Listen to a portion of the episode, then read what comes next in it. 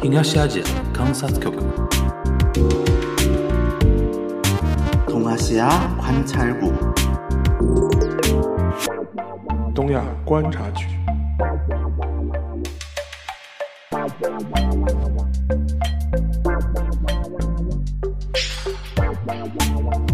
Hello，大家好，我是樊一茹。大家好，我是安青。哎，欢迎收听本周的东亚观察局啊。 呃，这周的东亚观察剧呢比较不一样啊，是其实是那个我们有点小偷懒啊，搞搞一点特别节目啊，特别放松，搞个互动。因为原来那个每次我们很多次没有做那个呃小宇宙那个订阅破几万的一些特别的 Q&A 了啊。那然后那天我说，哎，我们已经破十五万了嘛，可以总得做点什么嘛。然后但是这次说。呃，不做 Q&A 了，跟原来有点不太一样的啊，就是然后做一个另外一个什么形式呢？就用了一个叫呃热心听众的一个留言投稿的一个形式，然后这个形式呢是由那个我们三位主播各自邀请一些朋友啊，然后来呃分享一些他们对于东亚观察局的一些感想和一些祝愿，对吧？然后等于是。送点送点花篮嘛，送点花篮的那个形式，对吧？然后，呃，因为那个全小新在北京啊，我们这这这个这一期的节目还是通通过我跟沙老师，然后我跟全小新的两两个那个互动啊，然后来来进行。呃，我们是先播一段，就是朋友的点评，或者说感感想，或者说一些花篮的内容，然后呢，我们再由那个主播这边我们来进行一些回应，好吧？我们用这个方法来进行。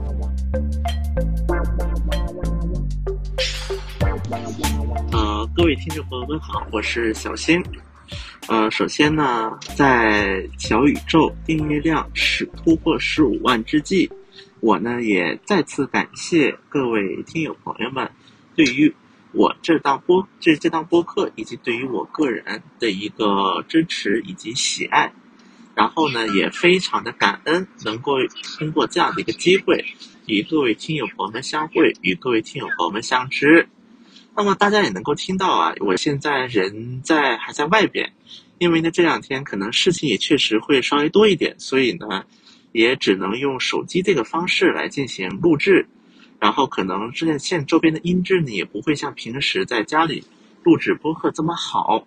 那么也希望呢各位听友朋友们多多谅解，然后多多担待吧。那么其实呢，我一方面通过就是我在北京的这一段时间。也听到很多北京的朋友们，就各行各业的，有媒体的呀，也有一些就是包括一些在韩企啊、日企工作的，甚至是一些学生朋友，就很多很多的朋友，对于我以及对于我的这一档我们的这档播客，有很多的一些听众的反馈。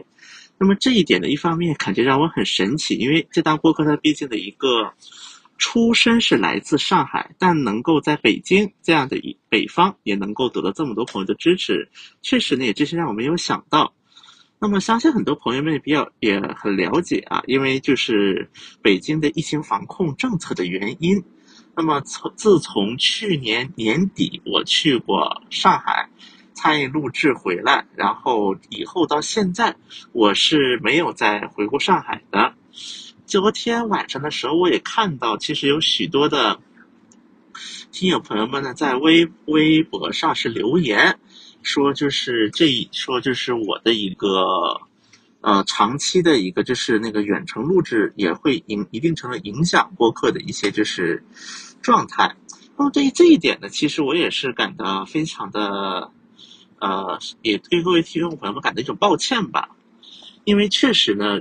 我如果不在北京的朋友可能并不是很了解，像北京有一个叫北京健康宝，我们有一个外号叫帝都弹窗宝，就是因为它的这个弹窗是具有很大的一个随机性。那么这也就导致呢，因为我的工作从原本的程度，原本的一种工作状态应该是在京沪之间有一个往来的状态。但目前因为这个北京的弹窗机制，导致而且这个弹窗具有很大的随机性，所以说若这个弹窗机制得不到解决，那么就会很大一步影响我，就是一个流动的情况。尤其是上海一直被北京的卫健方卫健方面是列入到一个关注名单当中，所以说这个可能也确实导致在前面的一段时间比较就是那个什么，就是阻碍了。一个相互的流动，但是呢，对于这一块问题呢，我目前也是计划，并且希望说在尽快的一个时间，在政策允许并且工作情况允许的情况下呢，尽快与两位老师在上海会合。然后呢，也不排除包括让两位老师来就是北京与各位听友朋友们见面。当然，这一切都要政策允许，并且两位老师的实践允许的情况下进行。当然，但是呢，无论如何，我在北京也见到了很多对于我们听我们这档播客非常热爱的一些朋友们，在这一点呢，我还要深深的鞠个躬，表示感谢。另外呢，可能虽然我记得在大概去年的时候啊，我们曾经有提出过说要就是做一些新的内容的一些尝试。那么，即便是到虽然我在微博上也是回应过一些朋友，但是到现在呢，可能也还有朋友们在提。比如说韩娱全史啊，这个播客，包括一些新的节目，什么时候能够播出？那么众所周知，因为像东亚本身的这档播客，我们的时间也是比较有限，然后外加又需要兼顾日韩那个两个方面的一个需求啊。那么像大家也看到，就是这段时间东亚也在尝试做一些收费的播客等等一些新的尝试。那么在这里呢，我也可以和大家稍微透露的一下，是在近期呢。我也是希望，就是通过呃，我也是希，我也是正在准备通过一些，就是通过一些方式，能够给大家带来一个比较新鲜的一种兴趣体验。那么我呢，正在也为此做一些策划，包括在邀请一些嘉宾、嘉宾的朋友，以东亚的形式，或者是以其他视频的方式，就是各种各样的方式，为大家呈现出一个比较独特的体验，以及更加新鲜的一些内容。那么这一点呢，也可以也各位听友朋友们呢，也可以稍做一个期待。目前已经在一个策划和筹划的过程当中。另外呢，当政策允许并且呃工作情况也允许的情况下，我也会尽快回到上海和两位老师会合。那么相信呢，时间也不会特别的久，所以呢，也是希望各位听众听众朋友们呢多多期待，多多支持。最后一点呢，我也是想和大家说一下，因为像我这边的话，其实，在我们的整个播客当中，主要是负责韩国这一个板块，所以说呢，就是呃，所以呢，就是当然，因为这个国家它本身它会有方方面面的一些内容也好，一些信息也好，所以呢，我也非常非常欢迎，并且希望各位朋友们把一些自己想听到的内容，或者想一些听到的方面，及时的和我进行一个反馈。那么这个呢，也更加有助于我，比如说去和两位老师去提，比如说我们今天录什么样一个主题，或者呢，我去做一些更多的策划和准备的时候，会有一个更大的帮助，帮助我去更有针对性的，并且更加密集的去输出一些大家更加想听的信息。所以呢，我也希望和在未来的时间内，能和大家有一个更为听友朋友们有一个更多的交互以及更多的联系。然后呢，也非常的欢迎各位有故事的听众朋友们，来及时的和我或者和樊如老师和沙青青老师取得联系。这相当于是我们由我们来准备这一桌，来准备这一趴，然后呢，就在等着大家的光临。所以呢，最后呢，无论如何，还是感谢。感谢各位听友朋友们对于我们、对于我以及对于我们这档播客的支持，然后呢，也希，然后呢，还我觉得现在呢，我有点想借助沙老师之前也说过的一句话：愿此事无码。当无码的那一天，我相信我们是能够自由的见面、自由的出行。好，那么我的部分就到这里，大家拜拜。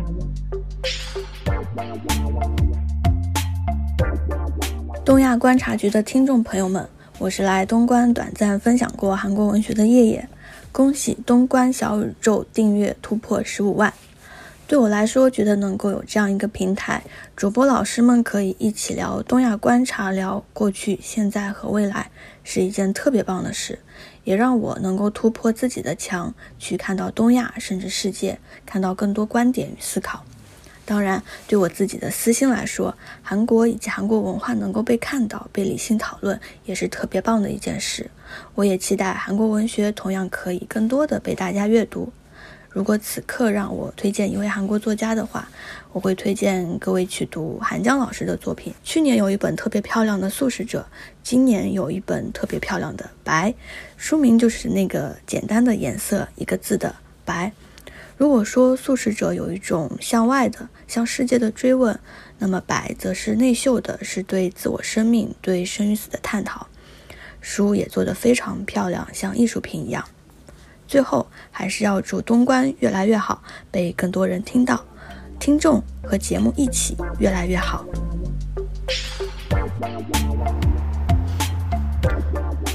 恭喜宇宙头部播客（括号也是我最爱的播客，没有之一）（括号）订阅量破十五万大关。我是从二零二零年的七月开始收听东亚观察局的，当时的我还在韩国工作。因为疫情的原因呢，有很多时间居家，被朋友安利了东亚观察局之后，就一发不可收拾。虽然当时在韩国已经待了两年多，但是感觉对日韩的了解依然比较片面。而这个播客给我提供了很多新鲜的学习内容，我非常喜欢几位老师，呃，生动的对话。希望未来有机会能够在线下跟几位主播老师进行面对面的沟通。然后跟全老师呢，虽然是同行，但是真正熟络起来也是因为东亚观察局这个节目。最后希望，呃，东亚观察局能够在热搜榜一直霸榜，早日突破百万订阅。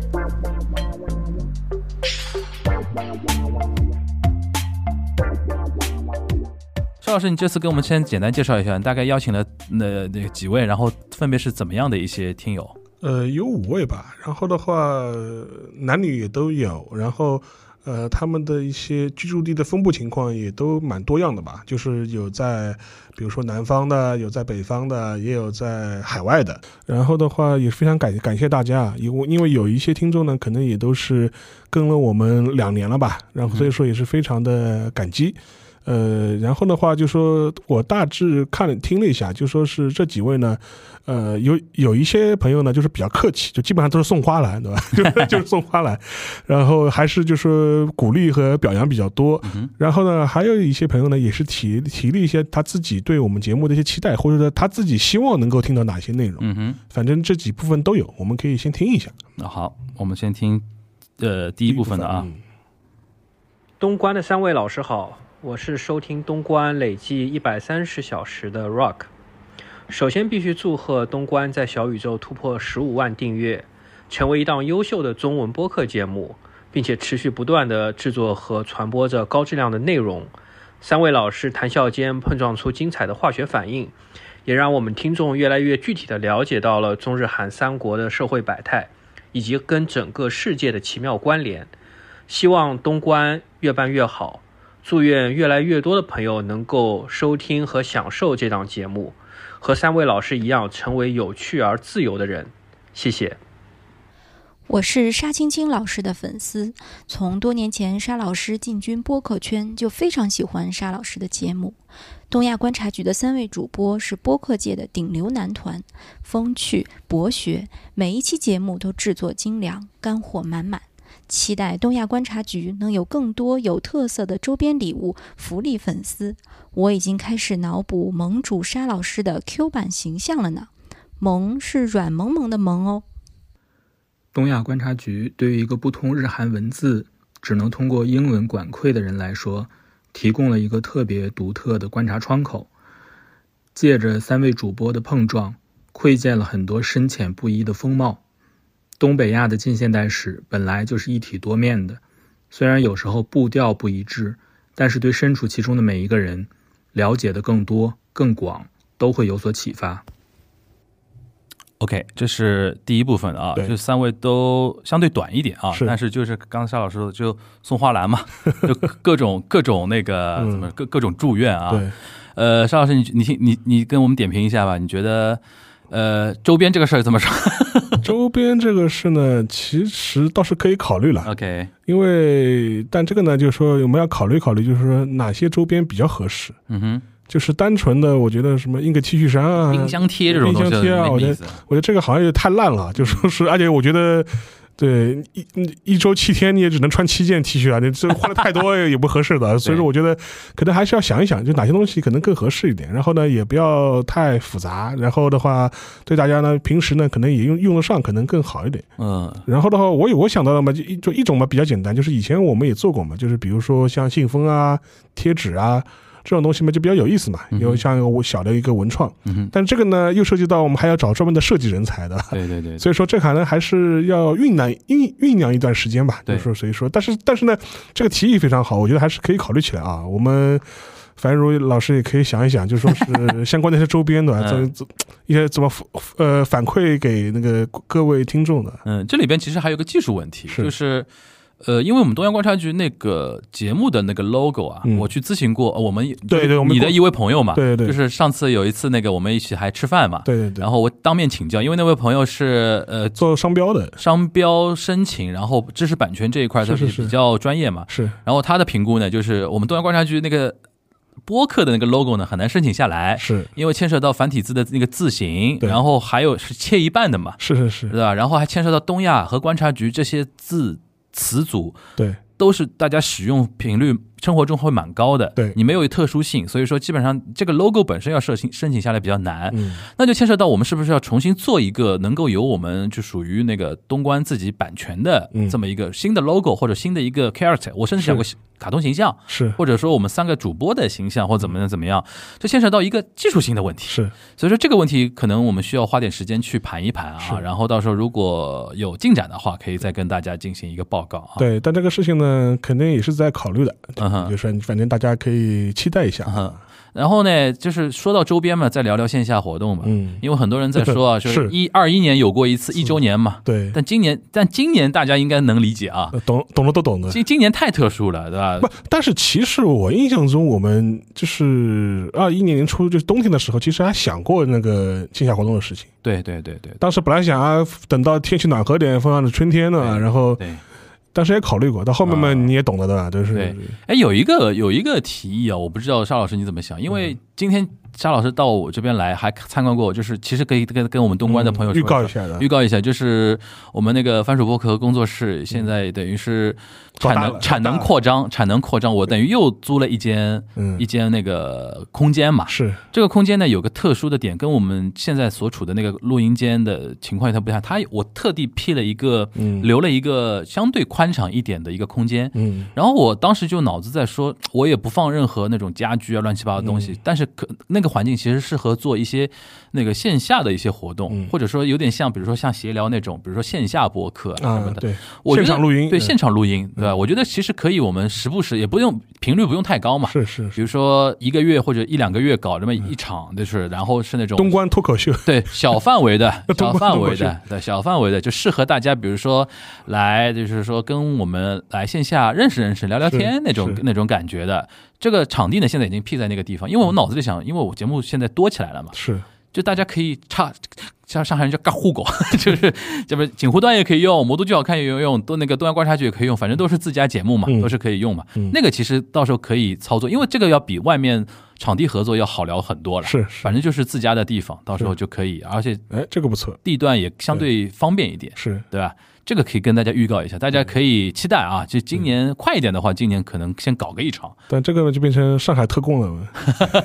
对对对对对，就是但没办法，这个就是魔都哦，就是就是说帝都分舵，还是要靠全小新去开拓。他现他现在应该也没时间再搞什么咖啡会的咖啡局的，大概大概有时间。就是说周边。呃，我们会努力去解决这个技术性的问题，对吧？因为我们想说，还是如果真的要做系列周边的话，肯定要有一个统一的一个 logo 或者一个形象，对，然后作为一个输出，因为这样大家才有所谓的叫集卡收藏的一个一个动力嘛，是对吧？然后线下活动呢，我觉得硬件呢。就马上就有也也 OK 了，然后大家可以去关注一下，关注一下我们的平台的输出的一些通知啊什么的，对，好吧？呃，这个话题之外，刚才提到的，但其他的都是那个花篮的内容了，就是我们还是表示感谢了，表示感谢。但因为他大家都一百三十小时，是。一百三十小时，几乎是每一期都听的，每一期都听，因为我们现在大概一百一十几期吧，加上一些特番，大概说明有有一些可能反复听，反复听，对吧？对吧？或者那种感觉，还是感谢啊。是，那我们听听个第二第二趴，好吧？嗯，嗨，大家好，我和各位一样，是东亚观察局的众多听众之一。自从开始听中文播客以来，东亚观察局就是一个常驻项目了。无论是在用泡沫轴做拉伸的时候，还是在煮的拉面等待炸鸡外卖的时候，逐渐成为了日常习惯的一种陪伴。当听完了某期节目，会对其中一些内容好奇并感兴趣，就会去找一找主播们推荐的音乐。书籍、电影，来听听，来看看。当自己听到不同角度的看法时，也会去查阅相关的记载资料，扩展自己思考问题的方向。在无限的可能性中，了解当下的东亚世界。这些都是播客人文分享带给自己的思维累积。现在，东亚观察局在小宇宙的订阅数已经超过了十五万。这是值得纪念并祝贺的事情。在这里，诚挚的祝福东亚观察局在未来长青热播，也诚挚的祝愿三位主播和东关的听众们在未来顺利开心。谢谢。米娜桑空尼奇哇，我是东亚观察局的听众库鲁米。平时我是工作生活在东京，已经来这边，嗯，是七八年了吧。沙老师微信群里也有很多生活在日本的中国人，还有我自己身边的上海人好朋友也在收听东亚，所以，呃，东亚观察局是一档在中日两国都非常人气的播客节目。先说节目的放送时间，我很喜欢，东亚是每周五的早上放送。对于我这种打工人的感觉，就是周五早上听了东亚，只要再坚持一天就可以放假了。所以对于我来说呢，就是东亚就好像一个预示着欢乐周末即将来临的一种 meta 法一样的存在。诶，东亚的很多节目我都很喜欢，每周都有在听。印象最深刻的一期节目是菜园小麦老师参加录制的，呃，讲日本动漫大师青葱岁月的节目，是第八十期节目，大家可以去搜一搜听一下。我很喜欢这期节目，就是我自己很喜欢看日本动画片，平时都是按照个人爱好啊，然后再就是选一些话题性的作品去看，就一直都很模糊，没有一个呃概念性的东西在里面。但是听了这一期小麦老师和呃两位啊三位主播两位主播的解说一下后之后，就觉得啊，然后自己看过的东西就很系统化起来。嗯，单纯就是看动画片的话，就是图个热闹嘛。但是虽然也可可以很解压了，但是听到解说之后，就会多很多呃背景知识，还有了解一些作家的创作目的啊，还有一些小的西卡 K，就是一些小呃买笔这样的东西，再去看就会多很多那个纳得感。嗯，在之后看过之后，也会有多一些自己的思考和输出，就很帮助自己成长的这一类节目，我就很喜欢。然后对节目未来的期待，我是想从节目中听到一些在上海生活的日本人和韩国人的声音的。就一直以来，嗯，我都觉得就是沪漂东亚人这一个观察试点，就是会很有趣，但是一直都很少这一类的节目。就希望通过三位主播的试点去观察一下他们。我记得隔壁台，呃，有一次是上海的咖啡店鲁马兹的店主中山先生有过播客登场。当时听完那期节目就印象很深刻，就这样，像好像中山先生这种在上海营生的日本人、韩国人啊，就会有很多丰富的百态人生。我也是想通过三位主播的试点，去把他们的声音，呃，放送给大家听。OK，我就讲到这里。最后祝福三位主播身体健康，节目也越办越好。ありがとうございます。 OK，好，OK，然后是两位女生啊，第一位就是虽然口音很可爱啊，然后那个她说的那个那个那个叫什么，就是。等于是还是那个播客场景嘛，就是边健身的时候边听节目，边烧饭的时候，对吧？那然后那种呃那种场景还是我相信很多播客的听友基本上都是这种场景，对，日本人叫什么雅丽娜嘎拉，就是什么什么娜嘎拉的时候听的嘛，就是通勤，然后运动、健身，然后做家务、做作业什么的那种时候，对吧？然后那个这一套嘛，其实。我印象很深嘛，因为比如说，如果听过最近的锦湖端的节目，其实马伯庸老师也是嘛。最早跟我讲的时候，他说我们 我听东亚观察局就是在健身跑步的时候都会大家听嘛。对对对对，他说我跑一个小时，正好一个一一期节目，正好一期节目听完。对对，所以说这还是一个蛮常见的一个播客场景。嗯哼，所以说我也非常好奇啊，就是不知道各位听众他。会在什么时候会听播客，会听东关的节目，对吧？这个我们也可以做一个市场调查的。对对对，大家可以评论区里边留言留言一下。我估计绝大多数是家家务、健身跟通勤，通勤比较多，是对。然后我开车也有啊，开车也有。其实开长途车很适合听播客。是的，这也是解释了为什么美国的播客市场就比较兴盛。车轮上的美国，车轮上美国嘛，那你你每天上下班开一个开一一两个小时车，那就听播客呗。对对，这样的话你时间也不会觉得觉得无聊。对，其实美国美国在此之前的话，其实有一种形式就非常流行，就是那个 audio book，就是有声读物。OK，其实很多人也是开车的时候就听。书听书听书，OK，所以这一套东西嘛，后来在播客这边也有了一个衍衍生吧。所以说，我觉得这也是各种各样的呃使用场景，会导致了像播客这种东西为什么能够兴盛啊？嗯，所以说我也很好奇，就可以听我们这些听众啊，在一般是在什么样场景去听呃播客，就听东关的，因为。有的时候会想，是不是某些场景更适合听某一类的节目啊？会不会就听听？对对对，比如说密集输出型的话，可能你没办法做在做事情的同时听，因为你会错过很多东西。但是像陪伴型的、聊天型的，就是砍大山的型的，对砍大山型的。其实我们因为虽然是我们我们有点介于两者，对我们虽然是聊政治，有的时候，但是我经常脑子里想一件事，我们不要把政治聊得过于的严肃，对对吧？会带一点那种。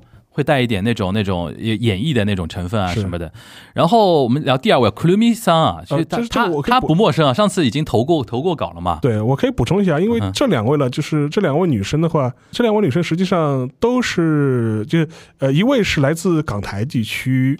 OK，然后一位是来自东京，对吧？这我因为因为这样选的话，我也是有意识的邀请了一下，就凸显出我们节目的这种国际观，国际也不叫国际。哎呦，不对不对不对，问题发言，问题发言，问题发言，就是东亚观，东亚观。我们第一个是涵涵盖，就是说是啊，这中国港台地区的，然后跨海外侨胞、港台同胞，我们都有辐射到。对，然后的话，还有一个比如在东京的一些，比如说华人啊，在日本的一些华人啊，听众啊，也会去听。对，然后而且我。最近甚至碰到过一个非常诡异的事情，就是说也不是诡异吧，非常有意思的事情，就是说，呃，我在豆瓣上碰到一个日本的听众。啊啊啊，我还发给你看过，对对对对，就说是当时就说，因为我他可能是研究东亚历史方向或研究中国历史方向，对，所以他可能中文也会，所以当时他还在那个豆瓣上给我发了个豆油，嗯哼。发了个豆油，大概意思就是说，因为我们当时正好是安倍那个遇刺前后嘛哎，而且牵涉到统一教会的事情，嗯他可能就就觉得说，哎，沙老师，你一定要把那个，然后他就提到一点嘛，他说啊，安倍遇刺这个事情，然后跟统一教会的这些关系，他说，哎，请沙老师一定要在东亚的节目里面为为广大中文听众详细解说，然后要一定要揭露这个这个这个呃。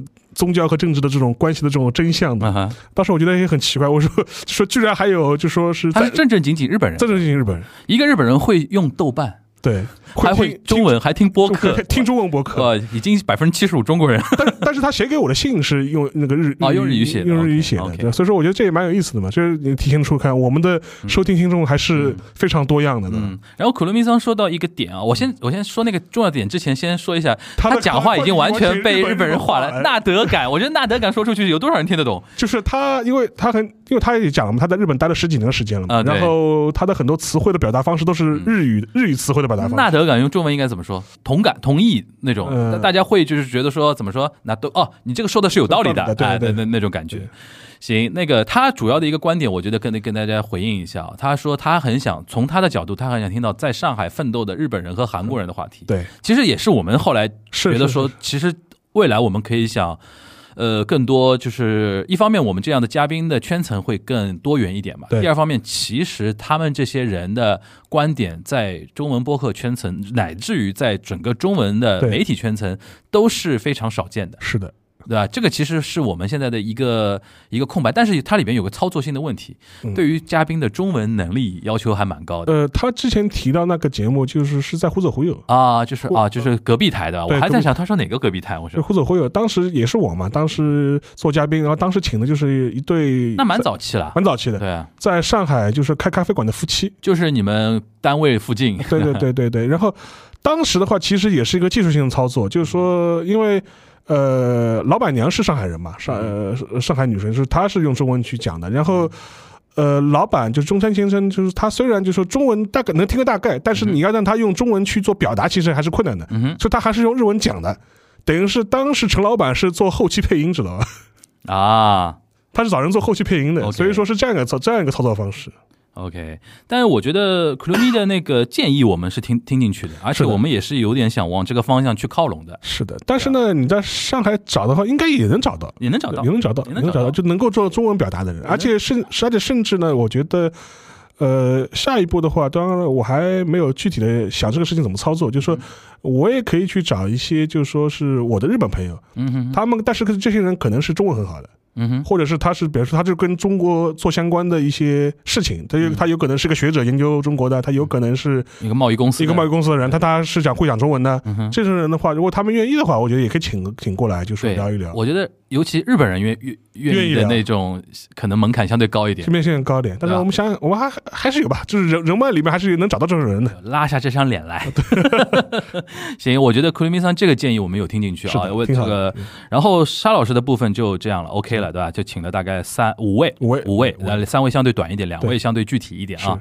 然后轮到我了，然后我先说一说我邀请的一个概念啊，嗯，就是原来我跟沙老师，就是大家在邀请嘉宾的时候，原来都有自己的一套逻辑辑的，你刚才说到你请的有有那个中国香港地区的，呃，那个就是，诶，他人是那个大陆过去的吧？呃，香港本地，香港本地的就港就港台本地吧，港台本地。然后那个就是 l u m i 桑是一个中国人，然后常年待在十几年了，十几年了了。，OK。我的路子跟你有点不太一样，嗯就是我在线下很多次线下的机会里边发觉，诶，东亚有一批嗯听众，嗯他们是很忠实的，每期都听，但是嗯从来不会，或者说极少在评论区留言的。对，他们往往是被，就是说，沉默了大多数。，对我不能说大多数，但反正是沉默的一批人。嗯，然后很有意思，他们跟我平时在线下交流的时候，我发觉他们的观点跟我们在评论区看到的一些反馈不太一样的。啊，是的，沉默沉默的大大大大而且大多数嘛而。且说老实话，很多人说老实话都是在自己的领域里边是独当一面的，是的非常精英的。是的，但是我发觉他们就很有，他们对于东亚的观点和他们那个在东亚里边汲取的一些能量吧，我都不敢说养料啊，显显得好像太一些能量吧，一些不一样的东西，哎，角度跟一般的可能大学生，嗯。可能刚入职场的一些年轻人，真的还不太一样。是。然后我就特意的找了所谓的嗯。打引号啊精英啊，找了一些那个各个圈层的一些精英啊，然后我们来一个个听一下啊。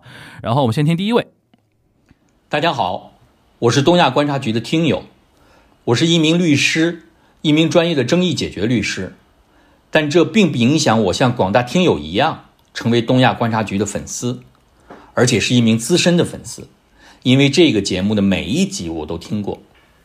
首先，祝贺东亚观察局小宇宙订阅突破十五万；其次，也感谢樊一茹邀请我作为嘉宾，讲讲我跟东亚观察局的事儿。那就说说我怎么成为东亚听友的吧。大约二零一八年时，我开始在喜马拉雅平台上听有声书和一些音频课程，但那时还没有接触播客。二零二零年初，新冠疫情刚起来的时候，有一段时间居家办公，由于疫情的原因，个人情绪也比较烦躁，听不进去有声书，就想听一些轻松的东西，于是开始听播客。结果发现，在每天的碎片时间里，比如开车呀、做家务啊、跑步啊，在这些时候听听播客再合适不过。在一位同学的推荐下，我开始收听樊一茹的锦湖端会议，然后又被引流到东亚观察局。印象中还记得第一次听东亚，就选了“谁比谁更黑”日韩检查体系内幕那一集。然后又听了一碗牢饭百样情，韩国监狱起风云这一集。三位主播的这些分享，对我一个法律人来说，就属于很轻松又很有趣的行业八卦了，很吸引我。后续呢就一发不可收拾，一直追更至今，并且我还参加了一次线下活动，就是二零二一年元宵节那一天，在陆家嘴图书馆听樊一茹和沙青青从一本日本小说《池袋西口公园》聊起，谈街角里的东亚城市文化。还记得那一天，沙青青老师西装革履，一派很儒雅的学者风范。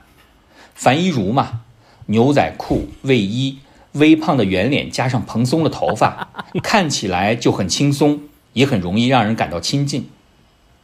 很可惜，那一次没看到全小星，没能现场听到他那句很有特色的口头禅：“韩国其实是这样的。”再后来，我还找了机会与樊于茹坐在一起喝酒聊天谈播客，成为线下的朋友。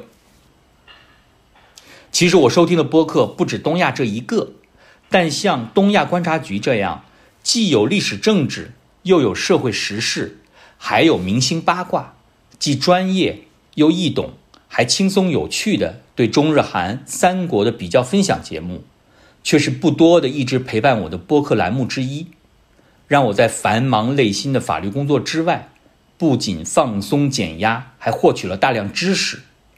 所以我要感谢东亚观察局。最后，祝福东亚观察局这个播客越做越好，粉丝越来越多，也祝各位听友学习进步，工作顺利，生活幸福。OK，嗯，呃，这就是我刚才说的，就是其实他们生活中在自己的圈层非常精英了，是。也而且这位这位律师朋友他是就是顶流的那些律所里边的那个、那个嗯。相当精英的一位律师朋友。我当时是朋友介绍，因为嗯。有一次我跟我有朋友吃饭，他说我能带一个律师朋友一起来吗？我说心里一，抖，哎，我先哎，我说为什么我们两个人吃饭要带个律师来？他说他也是你东亚的听友哦，那我想放心了，放心了。然后聊了之后，我发觉哦，我说，而且我。他说：“其实他听完之后会给自己的那个、嗯。那个就是法律圈层，比如说检察官朋友啊，什么嗯。法、法官朋友啊，法律机构一些朋友，他都会推荐我们节目。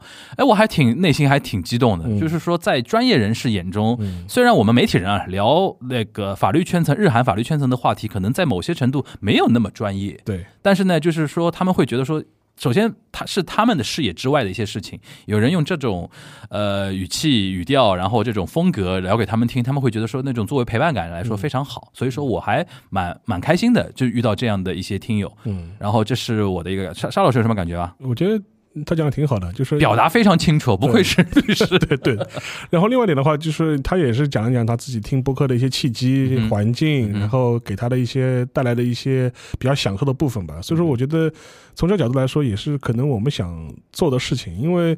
像我们聊一些相关的日韩或者中日韩比较的一些东西的话，其实说实话，有些内容本身的话，我们更多是希望给大家就是说是开个头，嗯哼，就是说是告诉你啊，有有这么件事情，嗯然后的话可以告诉你，你如果你想进一步了解的话，你可以通过什么样的渠道去了解。嗯哼，呃，其实做到做到这一步，我觉得其实就播客其实就已经非常功德圆满了。嗯就是说，我们也并不是做坐在给你上上课做讲座的吧？对对这个我觉得还是两回事情。我觉得更多的话，我们是通过我们的视角给你分享一个渠道，然后给你一个告诉你啊，这如果你对这些感兴趣的话，你可以通过哪些方式了解。嗯，另外有一点的话，我觉得也是补充一些相关的视角吧，因为有些事情的话，说实话，有可能是根据你每个人获取信息的渠道成为有一个定式之后，你的一些获取的信息可能会固化。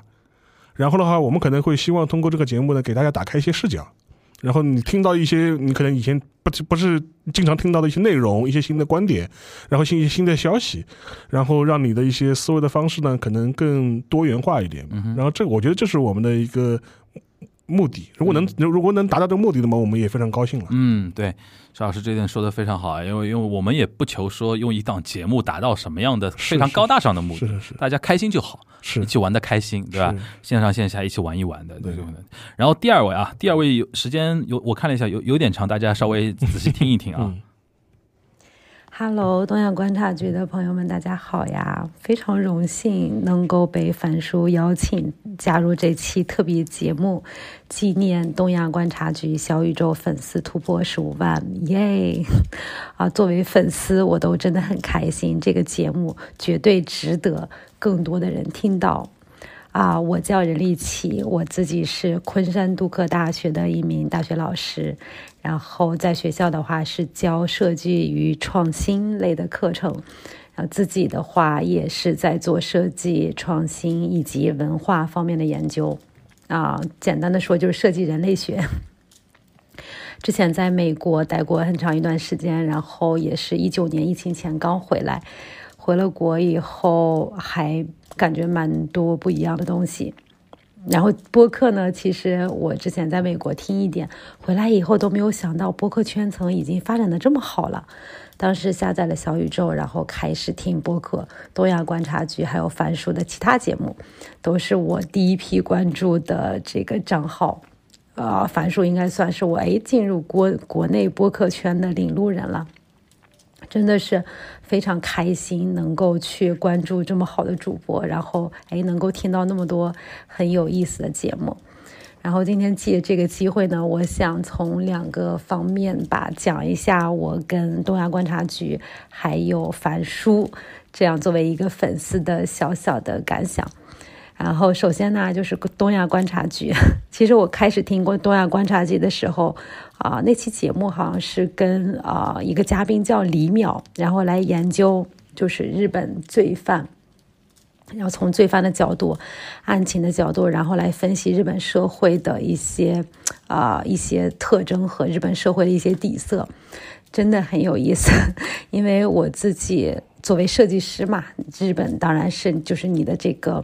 殿堂，然后除了对日本的设计非常的喜欢之外，平时也比较喜欢看一些日本的恐怖故事，就像包括《世界奇妙物语》啊之类的。但那期节目的话，我觉得嘉宾跟樊叔从他们聊这些真实的案件的过程中，其实了解到了很多我自己之前在其他的渠道了解不到的东西。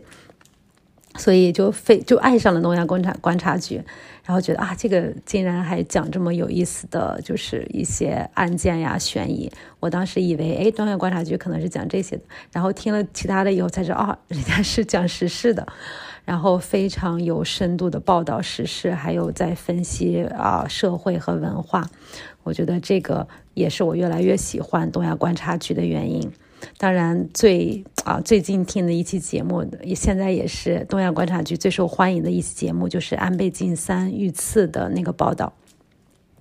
当时我都震惊了，我说这个安倍晋三当时应该是被遇刺，没有没有到二十四小时吧，还是我记不大清时间。然后这期节目就出来，然后在那么短的时间内能够做出这么一个深度全面，然后还有发散性思维的报道。我就从这个节目里面看到了，真的是就是媒体人，就中国当时那樊叔他们一代媒体人那样的一个敬业精神和那样的一个啊，就是对于媒体的态度。那期节目我觉得都不已都已经超出了播客的范畴，应该是更像一份严肃的报道。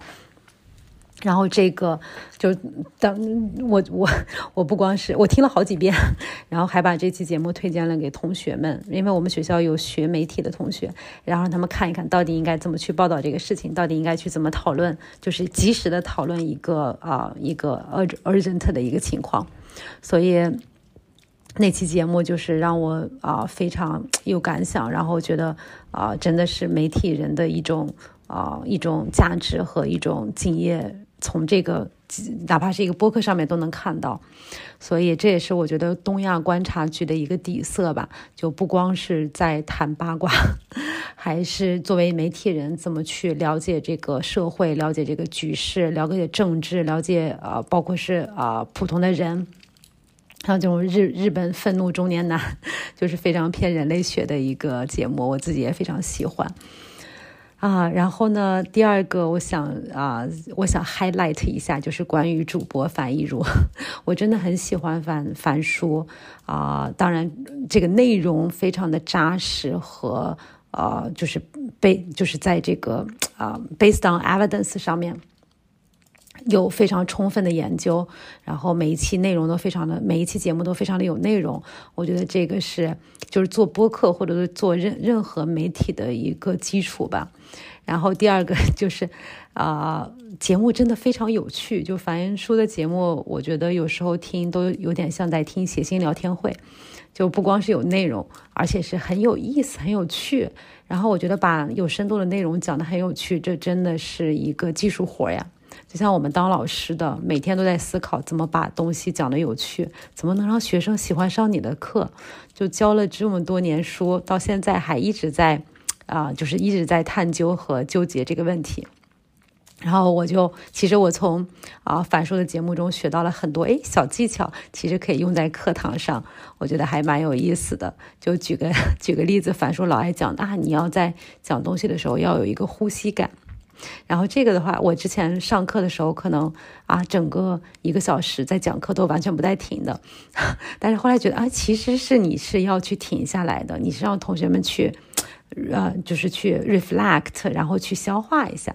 所以我现在课上的话，经常就是正经内容和一些玩笑会穿插在一起，然后在玩笑的时候，同学们可能会哎把他们的这个注意力再拉回来，然后他们开心一下，然后也能够去更专注于后面的内容。所以这个的话，我觉得也是，就是对于好多老师，我都会建议他们去听听播客，怎么才能把把你的课讲好啊？当然，我觉得，当然最后最后也是最重要的一点，就也是非常喜欢樊叔的一点，就是我们用山西话说劲儿劲儿的，劲儿劲儿的呢，其实在就是在山西话、太原话里面是是啊，意思是非常有个性、非常有主张。就我觉得现在啊、不光是媒体人吧，其实还有好多就在各个领域啊、有内容啊、其实很。当然，当然很难了。但是，我觉得有主张和有态度，真的是一个非常非常不容易的事情。尤其是现在在这样的一个情况下，你有自己的观点，然后敢于去发表自己的观点，这样的啊、媒体人真的非常少见。而且自己的态度啊、自己的坚持，然后能够在节目中每个点都体现出来，我觉得这点的话，真的是让我非常钦佩的一点。啊、我记得有一期节目啊、就不是东阳广场局的，应该是疫情的时候，在讲上海的媒体那期节目。我当时听的时候都有点害怕，我说这期节目不会被封吗？怎么可以这么勇敢的说出这些事情？但是这些事情，我觉得需要说出来嘛。然后，这个如果能在这个媒体圈还能够保持这样的主张和个性，然后和勇气去讲一些事情的话，我 就是真的是让让让我们还是蛮蛮蛮敬佩的。所以我也是给啊我的好多朋友推荐了樊叔的节目，然后都会说啊，快听这个倔倔的主播，真的很有意思。啊、然后最后呢，我就想，当然是先祝东亚观察局越办越好啦，啊、希望粉丝多多，然后啊、内容多多，然后我们会一直支持。然后其次呢，可能就是啊，希望樊叔能够真的把播客这个蛋糕越做越大吧。啊，作为老师，职业病又犯了。作为老师的话，就希望能够有更多的这种年年轻人，然后更多的人才能进入这个这个领域。因为我觉得播客的话，现在在这么一个泛内容的啊。呃，呃大环境底下能做有深度的，然后能够沉淀下来的东西，其实是非常的呃困难的嘛，然后也是非常啊、值得做的事情。所以希望樊叔能够把培养更多的年轻人，可以先从我们学校的学生开始。啊，谢谢，再次感谢，再次感谢樊叔的邀请，然后再次感谢东亚观察局的朋友们，希望我们以后有更多的机会交流，谢谢。好，OK，那个我先说明一下，就本来呢，就是任老师发过来，我一看九分多钟，有点长。后来我一听很多在夸我，我就不显得不舍不舍得剪了，就恬不知耻一下啊。然后那个我我我觉得啦，就过誉啊，还是有过誉的部分啊。但是如果是就是说能够给这些，比如说在各行各业吧。呃，领域呃不同的领域的一些听友，就那个怎么说呢？就带去不同的情绪价值啊，各种各样的价值，真的也是我们一开始做的时候没有想到那么多嘛，是对吧？所以说，我觉得也很感恩啊，感感恩大家喜欢我们这个节目了。是但我但我觉得吧，就是好亏得你现在不在媒体的行业。对你真在媒体行业的话，其实做不了做做不了这些事。做不了。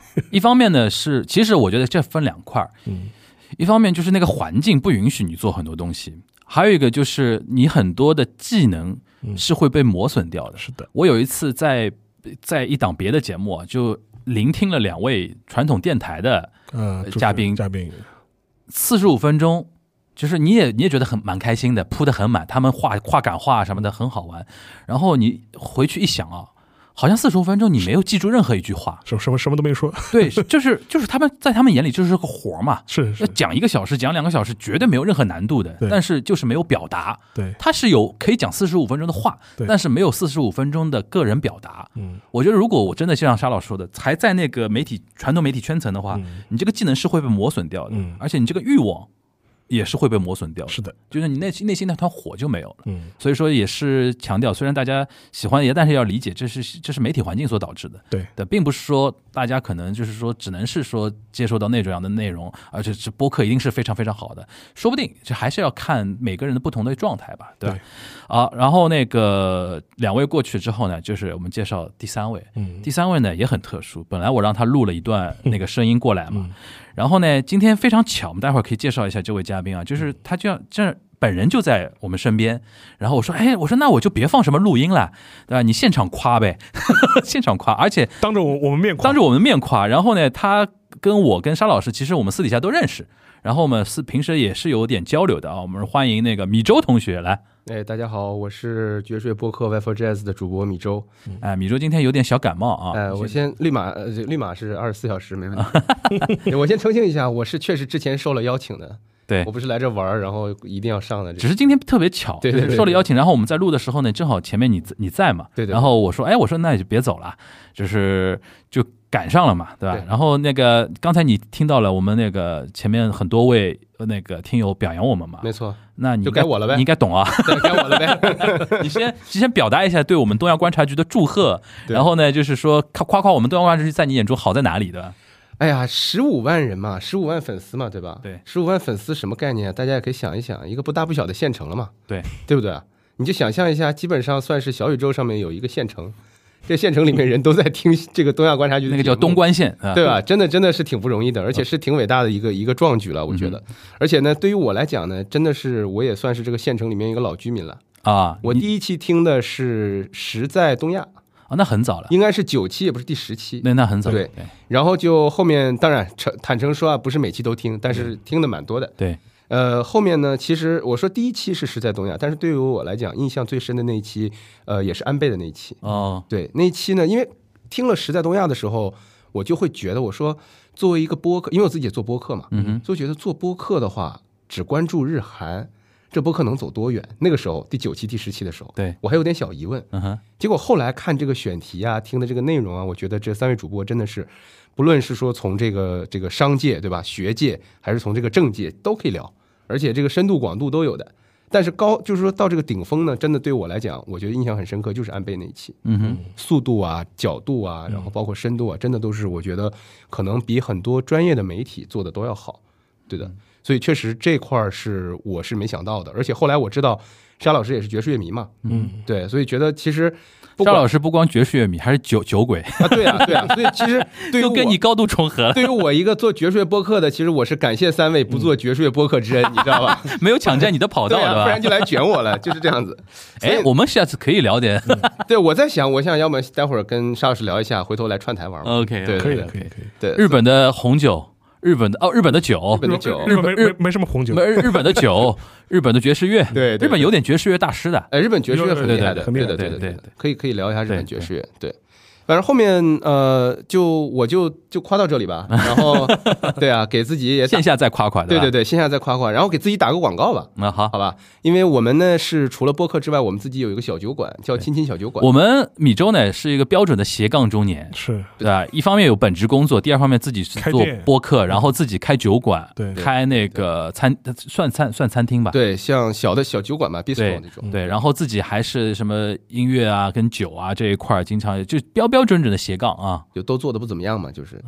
万万金油型的，嗯，所以跑这儿来打广告了嘛。没事没事。对我我们的那个店呢，在复兴中路六百一十二号。OK 啊，然后后面的想法呢，因为现在正在转型当中，后面想法是说做成这个上海的一个播客之家，播客人之家，播客人之家，听播客的和做播客的朋友都可以过去玩儿，嗯哼，对吧？去大家去见面，然后其实沙老师和呃樊叔都是之前都去过嘛，去过去过。后面应该也会经常去，对吧？对？我猜啊，你这么说了吗？能不去吗？对啊，对啊，对啊，所以后面如果大家来的话，也有可能偶遇到主播。OK，我都帮他设计过这个场景了，你就是应该把 P 一个区域对吧？然后放两个录音台，对对对，一个玻璃盒子，一个玻璃盒子然后就现场录音录给食客看，里面在录，外面在吃嘛。就一般人家就是放个电视机，我们就充当电视机的效果了。对啊对对对，你们可以边一边吃的，或者一边一一边喝对吧？一边喝着一边喝着好酒对吧？一边看我们看录播客的？对对对对，沙老师这个商业模式都帮我们想好了。对，嗯，因为的确那边的那个场景还蛮蛮蛮友好的，嗯。啊，然后再加上其实大家都认识嘛，串串台啊什么的，互相导导流啊，我觉得问题不是很大，而且的的。确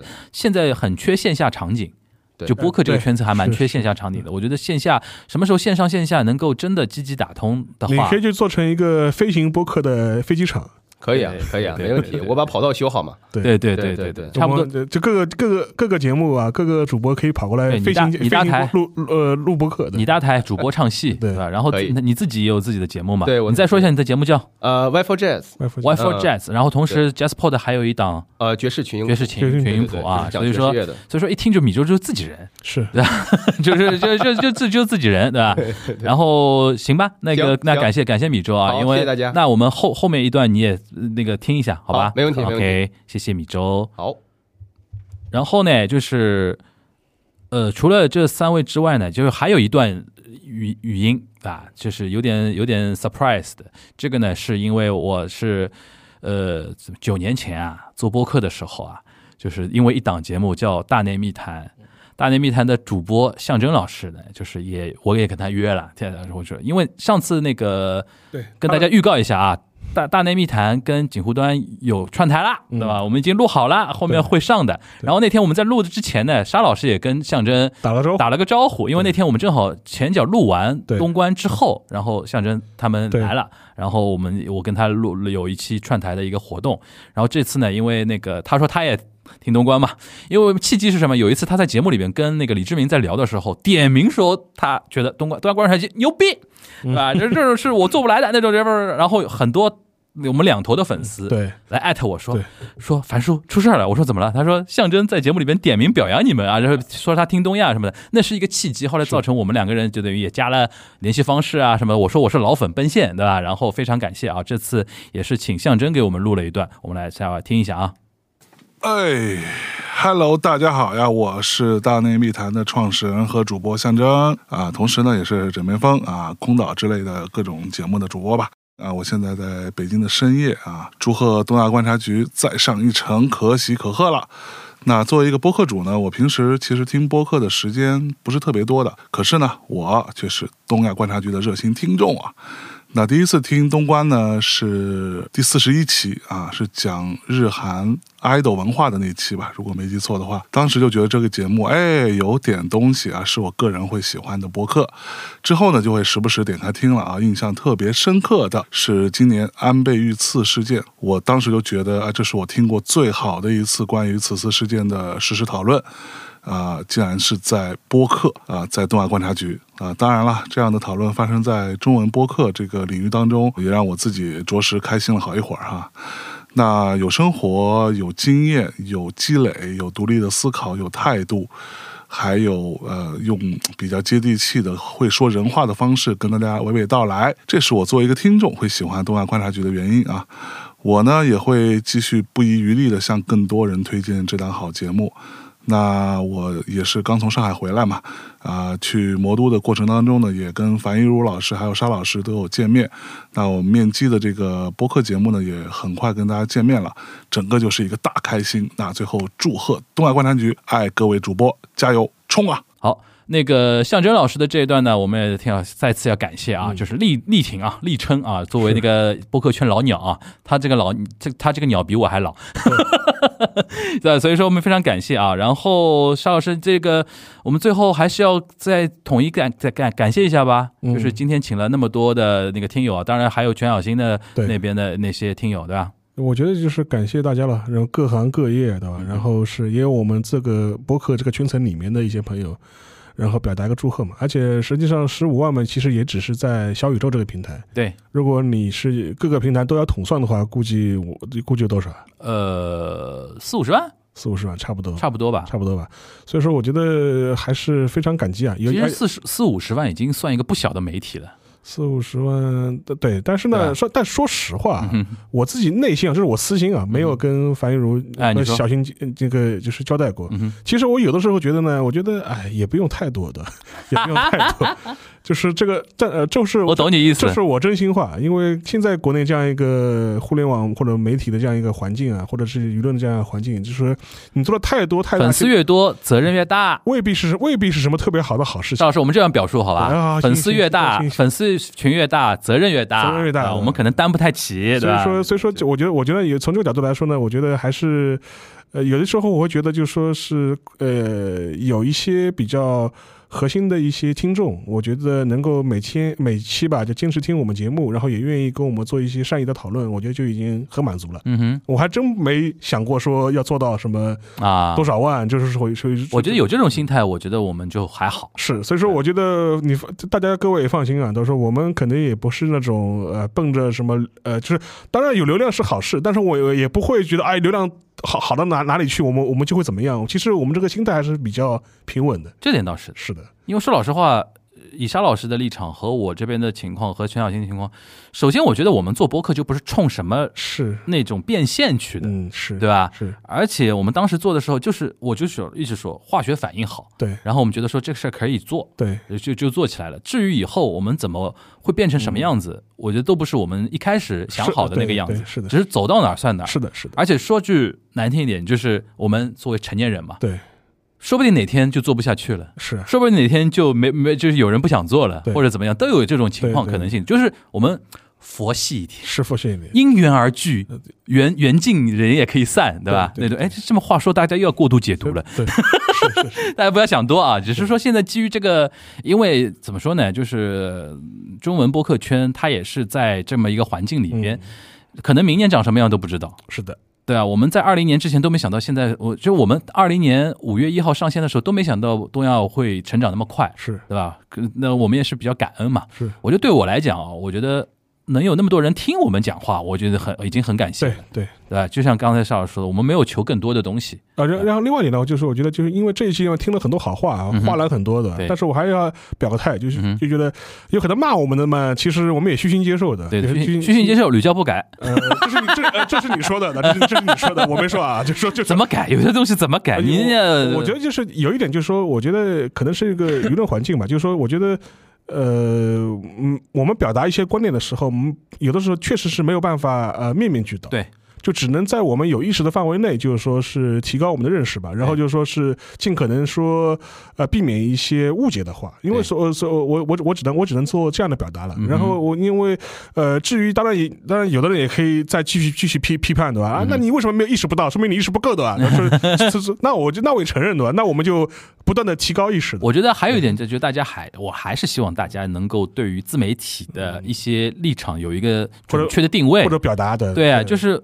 每每个人都有表达自己的一个权利嘛，对吧？我们也没逼着你听。对，这这是第一点，就说就是就是我讲讲出来，就是如果你就是觉得啊，实在不受不了，实在受不了，或者是你觉得跟你的想法不一样，那你可以关掉，你可以不要订阅，对就可以了。我觉得其实我觉得这是个态度嘛，就说就说因为你要接受，就是说这个世界上存在很多人跟你的想法不一样。对。然后他的想有一些想法不一样，他也未必是一种恶意的想法。对，就这这个呢，其实，在我们生活当中也是同样存在的。就是说，呃，每每个人说啊，每个人说话必须都必须顺我意嘛？我觉得也，我觉得也不可能的，也不现实。你线下也做不到，线上何必要强求呢？而且，如果如果你遇到一个跟你呃就是不如你意的人，你都要动气，或者你都要发火，或者你都要去跟人家 battle，、那我觉得这个你这日子不会不会不会，线下这样的人嘛，往往很怂的。是的，是的，是的，所以说我就就啰嗦两，再多啰嗦两句吧，就就就这样。今天我们聊天聊到后面都是防火墙，先铺一堆防火墙。行，呃，我觉得就是今天这期节目呢，还是就跟大家强调，还是比较以我们以感谢的心啊，是是感恩的心，感谢有你，对吧？就是已经十五万了啊！我相信我们那个二十万，对吧？以后那个是三十万，对吧？当然也，当然它的前提也是，我还要再多说一句啊，就是说是我们现在说这一期说以小宇宙十五万标标准，就是其他平台也不要听得不开心。大家大家不要那个玻璃心，对吧？四字平台、五字平台，大家我们都是一样的，都是一样的，对吧？对，下次的话就说是对你，就是我们也可以，我们可以以你为的那个数字为为为标准嘛。你只要推我们嘛，也不是不行嘛，对吧？对啊，你把我们推到首页，对吧？给我们一个 banner，对吧？我们听量听量上去了，我们也会会感谢你的嘛。对。做人太坏了啊！行行，那我们也不不多聊了啊。我们也希望说，我们那个其实这一期有点让我们也歇口气，对吧？可以连着更新很多很多很多个星期了，歇口气，然后面对后面的一些节目，好好做准备吧。而且最近其实日韩事件还是很多的。对，下周我觉得可以稍微平点一下了。下周那个什么国葬啊也都搞了，对吧？对对对对，到现在已经骂骂翻天了，就是同样是国葬，国葬跟国葬之间的对比太强烈了，太强太强了。是，行行行，那沙老师预告了啊，我们下周的那个节目就就再见了啊。那今天非常感谢米粥啊，那个临时被我拖过来说了几句啊，就是其实我听了一下，也是把他那个发的那个言再 再重新说了一遍，对对对扩扩扩大版。照稿，对，基本照稿。反正但但是也感谢啊，然后他刚才那个硬广的那些部分，大家也可以就记记着，以后 以后可以去嘛，对吧？对对对，而且我我我可能就是国庆前可能就会去就会去了，对，组织一些现场捧个场。现在捧个厂对吧？但是这是对十三号埋埋雷地的粉丝可以关注一下，就你的那个听友群。对，那 OK，大家可以关注。其实也不是我听友群了，有些有些也未必是听播客的啊。OK，反正你的粉丝群，微博嘛，呃不微信嘛，微信微信微信微信。OK，那不啰嗦了，那就今天进到这这边，感谢沙老师，感谢米粥那个临时做客啊。那我们下一周的东亚观察局再跟大家再见了，拜拜拜拜。